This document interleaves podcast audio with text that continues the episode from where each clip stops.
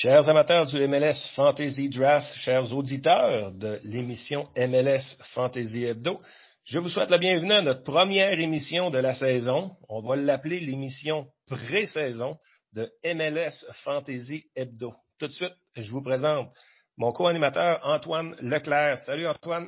Bonjour Pascal, bonjour à tous. Bonne saison du Fantasy. Ouais, et moi Antoine, je sais pas pour toi, mais je suis super fébrile. J'ai hâte que ça commence.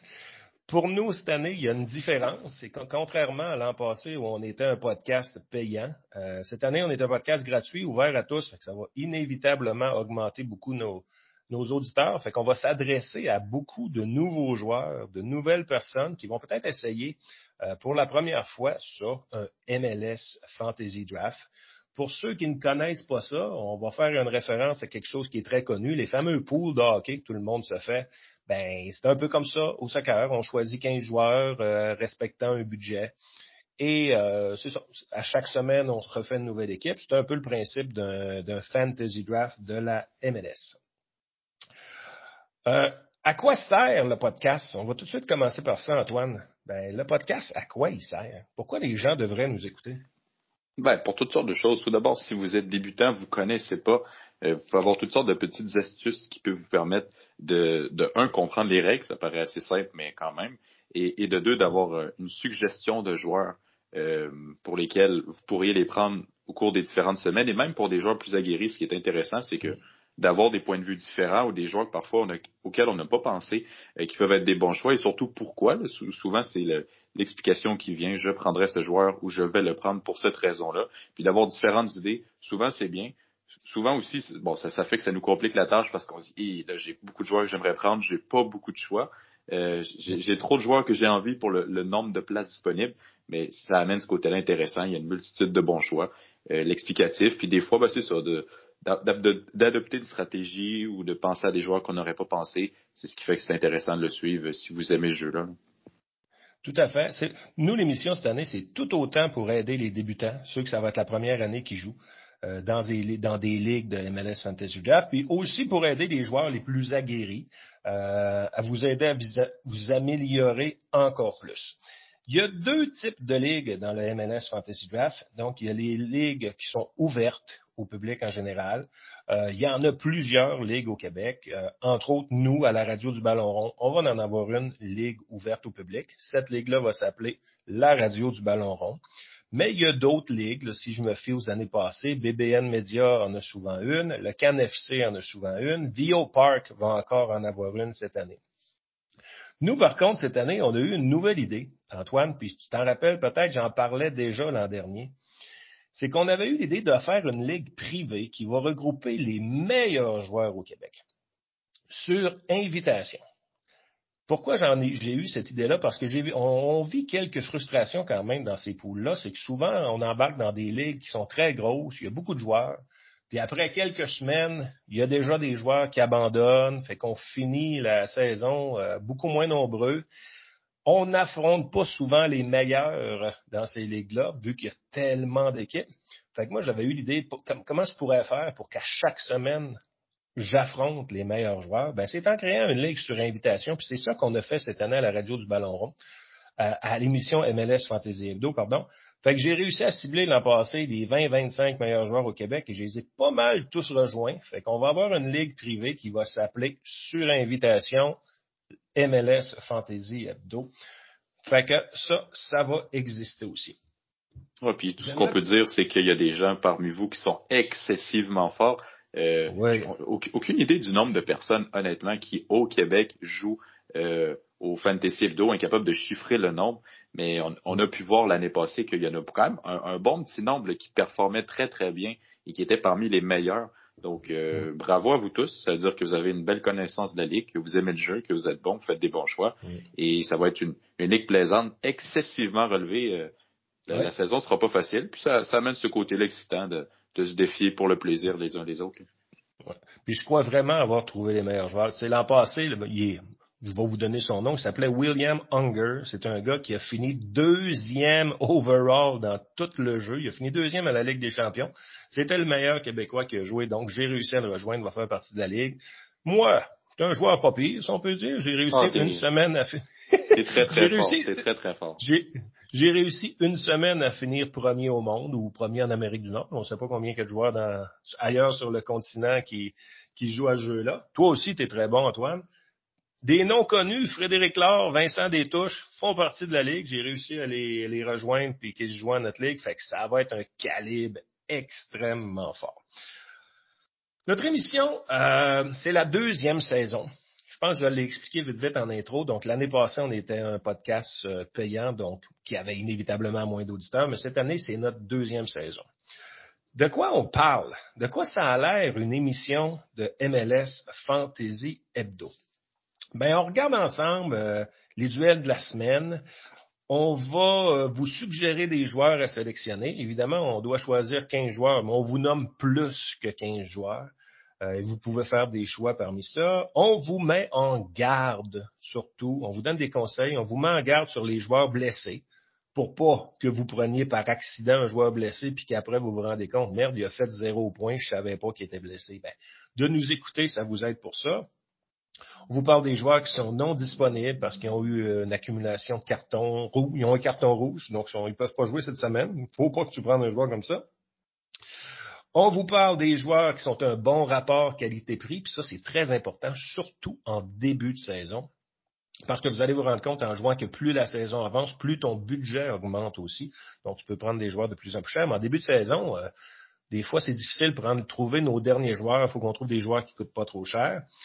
On vous parle des joueurs qui vont être ce qu'on appelle en double game week, donc des joueurs qui, euh, jouent deux matchs cette semaine-là. Évidemment, c'est des joueurs euh, qui sont plus payants. Le total de points de deux matchs euh, souvent est, important.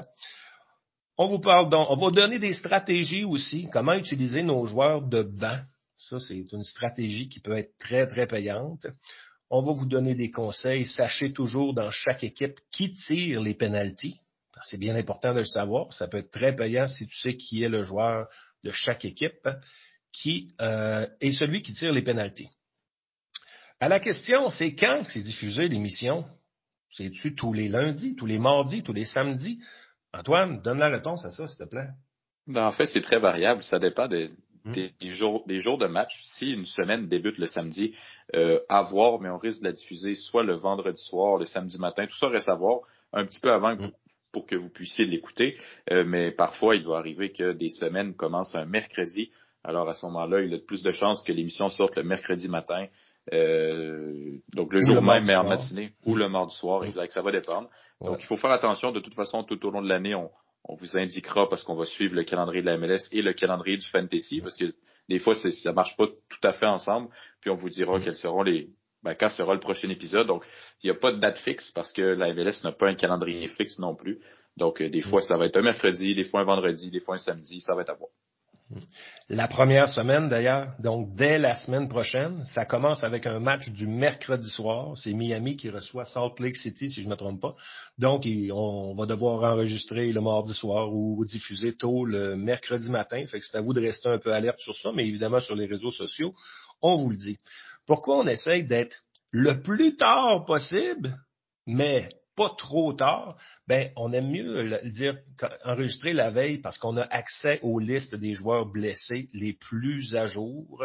Euh, le site de la MLS sur lequel on se réfère souvent annonce seulement que la veille, qui sont les joueurs blessés, euh, qui sont les joueurs suspendus. Fait qu'on aime bien avoir accès à ces listes-là avant d'enregistrer l'émission, évidemment, pour vous donner les meilleures consignes possibles. Euh, dernier point que je voulais dire avant notre petit point spécial de la fin. Euh, ouais, en fait, je l'ai dit ça. On va vous conseiller des joueurs qui sont des trésors cachés, qui sont moins connus, qui sont moins chers, euh, des choses comme ça. Est-ce que c'est une bonne idée de prendre des joueurs du CF Montréal? Ben moi, je vous dis tout de suite qu'en début de saison, je vais être très prudent parce que l'équipe commence avec six matchs sur la route. Puis moi, une de mes stratégies que je vous répéterai souvent euh, dans les émissions, c'est que je focus beaucoup sur les équipes qui jouent à la maison. Comme Montréal joue pas à la maison avant le septième match, je crois, ben je vais être prudent avec le CF Montréal. Antoine, je t'avais demandé pour clore l'émission de préparer euh, une liste des nouveaux joueurs qui arrivent cette année en MLS puis qui vont peut-être tout casser euh, dans le fantasy draft. Puis là, je tiens aussi à dire aux joueurs, la stratégie pour choisir nos joueurs et pas nécessairement euh, il est dans bonne il est dans meilleure équipe ou des choses comme ça. On choisit pas nos joueurs en fonction nécessairement de quelles sont les meilleures équipes de la ligue. Il faut réfléchir un peu plus à ça comme l'adversaire entre autres. Mais les nouveaux joueurs qui arrivent, on les connaît pas déjà, on ne sait pas à quel prix ils vont arriver parce que chaque joueur a une valeur qui est monétaire pour ton budget. Alors, parle-nous des nouveaux joueurs que tu as sorti une petite liste qui, qui risque de faire des ravages. J'ai sorti une petite liste, euh, évidemment, on les connaît pas. Un joueur qui, je, vais sûrement mal commencer parce que de, mal le prononcer, c'est Stian Gregersen. C'est un défenseur central norvégien qui arrive à Atlanta United euh, en provenance de Bordeaux, donc en Ligue 2 française. Je pense que ça peut être une bonne acquisition. Pourquoi? Déjà c'est un défenseur central, mais c'est surtout son gabarit. C'est un gros gars costaud et, on le sait, les défenseurs, si vous prenez défenseurs, ce que vous voulez, c'est qu'ils aillent chercher euh, des jeux blancs euh, pour, pour aller récolter plus de points. Mais souvent, les gros défenseurs centraux, les grandes tours, on, va les appeler un peu comme ça, c'est des gars capables de marquer des buts sur corner, sur coup franc, de la tête, euh, qui ont tendance à monter dans les fins de match si vous si tirent de l'arrière. Et c'était quand même honnêtement un besoin d'Atlanta. Donc, je pense que c'est une très belle signature. Ça peut être un gars qui peut aller chercher des points offensifs comme défensifs, juste du fait que c'est un grand gaillard. Alors, je pense qu'il va être surveillé. On verra sa saison. Euh, joueur du CF Montréal, j'en ai mis un. Mathias Coccaro. Aucune idée de la saison qu'il va connaître. Euh, mais advenant le cas que celui-ci connaisse une bonne saison et qu'il peut, il peut être un buteur régulier, on ne le connaît pas, mais si c'est le cas, il, va être un joueur intéressant euh, dans le mm. fantasy. Autre joueur, Excuse-moi, Antoine, je veux, parler, je veux parler de Coccaro, justement. Coccaro va aller chercher des points. Le système de pointage du MLS Fantasy Draft, entre autres, euh, si un joueur prend une faute sur toi, ça donne des points. Euh, probablement qu'il va prendre les pénalties, Coccaro. En tout cas, euh, s'il joue pas le même jour que le Martinez, j'ai l'impression que Coccaro va prendre les pénalties aussi. Donc, euh, Coccaro, je pense qu'il va être payant. Si quelqu'un prend une faute sur lui, ça donne des points. Fait que, euh, oui, je pense que ça va être un bon choix. Mais comme je te dis, je vais peut-être être prudent avec Coccaro en début de saison. Mais, euh, puis d'après moi, il sera pas très cher en début d'année. Oui, exact. Puis rapidement, je, je, veux pas rentrer dans les trucs trop techniques, mais pour les points, si votre joueur joue le match, donc il est entré sur la pelouse, c'est un point. S'il a joué plus de 60 minutes, c'est un deuxième point. Un but, bon, c'est cinq points, sauf pour les défenseurs, ça devient six des passes décisives, c'est trois. Euh, après, il y a des points bonus qui peuvent s'ajouter là pour pas rendre ça trop trop compliqué. Mais un gars qui, qui marque des buts, ne serait-ce que deux buts, même s'il a rien fait du match, il a deux buts, il a 10 points. Il a joué 60 minutes et plus, il a 12 points sans nécessairement avoir été bon. Euh, c'est mm. un joueur peut avoir beaucoup de points sans être bon. Euh, et à l'inverse, les, souvent l'exemple que je donne, c'est les milieux défensifs et j'en ai pas mis dans ma liste. Souvent, c'est des joueurs qui peuvent être très bons, mais dans le système de notation des points, vont avoir deux, trois, quatre points, alors qu'ils ont été meilleurs que l'attaquant qui a mis deux buts, mais malheureusement, c'est un jeu qui ne euh, met pas en valeur les milieux défensifs. C'est souvent la position à éviter. Alors, et les attaquants, ben, sans être bons, ils peuvent avoir beaucoup de points. Donc, c'est pas parce qu'un joueur a beaucoup de points qu'il est nécessairement bon, mais il faut savoir cibler les positions qui peuvent être payantes dans le jeu. Il y a sûrement un joueur que tu as ciblé, puis je veux que tu m'en parles, Forsberg, qui va jouer avec les Red Bulls. Oui, exact. Ben, Fosberg a une grande carrière d'à peu près presque dix ans avec les, les, les, le Red Bull Leipzig, toujours dans la famille Red Bull, en Allemagne. Il a été un, des piliers de, sa formation. Il a connu plusieurs divisions avant d'arriver en, en, Bundesliga, en première division allemande, pilier de la, de la sélection euh, suédoise. Honnêtement, sur papier, évidemment, c'est sur papier, ça devrait être un des meilleurs joueurs de la ligue et il va jouer normalement une sorte de milieu central, milieu offensif. Et on sait qu'en MLS, euh, c'est des positions qui sont très payantes dans le fantasy. Alors on va voir, il faut qu'il soit en santé, il faut qu'il soit bon, mais sur papier, Fosberg, de venir de la Bundesliga et d'avoir été un joueur dominant en Bundesliga, il devrait être dominant en MLS. Euh, après, il va coûter combien en début de saison? Ça, c'est dur à dire.